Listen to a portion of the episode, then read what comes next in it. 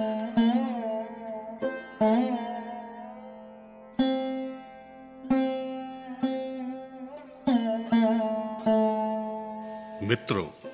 हम सभी जानते हैं कि व्यास जी की कृपा से पांडु का जन्म हुआ था और वे शीघ्र ही परलोक सिधार गए थे।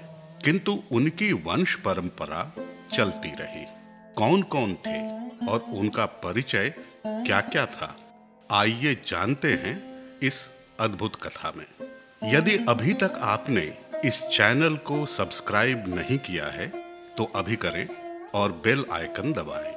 महाभारत की अद्भुत कथाएँ, धारावाहिक पाँच, कथा सत्ताईस, पांडु के वंश में कौन-कौन हुए? पांडु की वंश परंपरा क्या थी? चलिए सुनते हैं ये नवीन जानकारी की कथा। पांडु का विवाह कुंती और माद्री से हुआ। कुंती कौन थी? वो यदुवंशी राजा शूरसेन की पुत्री थी, जिसका वास्तविक नाम प्रथा था। शूरसेन ने अपने फुफेरे भाई कुंती भोज को वचन दिया था कि वे अपनी प्रथम संतान उन्हें भेंट करेंगे, क्योंकि वे निसंतान थे। इसी कारण उन्होंने प्रथा को कुंती भोज को दिया, जिसका नाम बाद में कुंती पड़ा।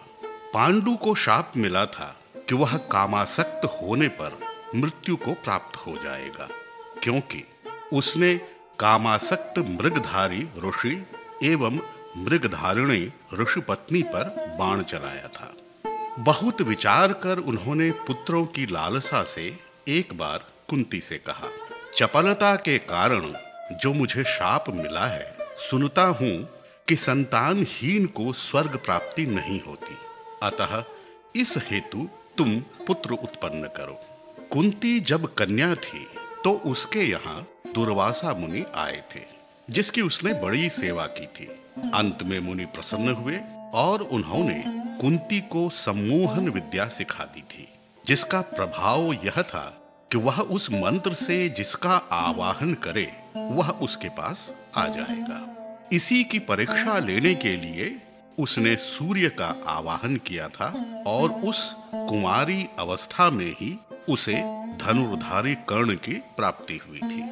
उसी प्रकार उसने धर्मराज की प्रेरणा से युधिष्ठिर, वायु की प्रेरणा से भीम एवं इंद्र की प्रेरणा से अर्जुन को जन्म दिया। पांडु बड़े प्रसन्न हुए और उन्होंने कुंती से कहा तुम्हारी सौत माद्री तो संतान रहित ही रह गई। उसके लिए भी कुछ व्यवस्था करो। तब कुंती ने माद्री को भी वह मंत्र सिखा दिया और माद्री ने अश्विनी कुमारों का आवाहन करके नकुल एवं सहदेव को जुड़वे बेटों के रूप में जन्म दिया। एक दिन कामासक्त पांडु ने भूल से माद्री को स्पर्श कर दिया और उनकी तत्काल मृत्यु हो गई। तब अपने पुत्रों को कुंती को सौंपकर माद्री ने पांडु के साथ चितारोहण कर लिया। उधर दुर्योधन ने पांडवों को वारणावत नगर जाने पर विवश किया और फिर वे किसी प्रकार पांचाल नगर में पहुँचे, जहाँ उन्हें द्रौपदी पत्नी के रूप में मिली। द्रौपदी से पाँचों पांडवों को एक एक पुत्र की प्राप्ति हुई। युधिष्ठिर ने प्रतिविंध्य को भीम ने सुत सोम को, अर्जुन ने श्रुत कीर्ति को, नकुल ने शतानीक को और सहदेव ने श्रुतकर्मा को जन्म दिया। उसके बाद युधिष्ठिर ने शिवी देश के राजा गोवासन की पुत्री देविका को स्वयंवर में प्राप्त किया और उससे उन्हें एक पुत्र की प्राप्ति हुई, जिसका नाम यौधेय था। भीमसेन ने काशीराज की पुत्री बलंधरा से विवाह किया, जिससे उन्हें एक पुत्र की प्राप्ति हुई, जिसका नाम सर्वग था। साथ ही उन्होंने हिडिंबा के गर्भ से घटोत्कच को भी जन्म दिया था। अर्जुन ने वासुदेव की बहन सुभद्रा से विवाह किया था और उन्हें अभिमन्यु की प्राप्ति हुई। नकुल ने चेदी नरेश की पुत्री करेणुमती से विवाह किया और उन्हें निर्मित्र नामक पुत्र की प्राप्ति हुई। सहदेव ने मद्र देश के राजा द्युतिमान की पुत्री विजया को स्वयंवर में प्राप्त किया और उन्हें सुहोत्र नामक पुत्र की प्राप्ति हुई। इस प्रकार इन पाँचों पांडवों के ग्यारह पुत्र हुए। इनमें मात्र अभिमन्यु का वंश ही चला।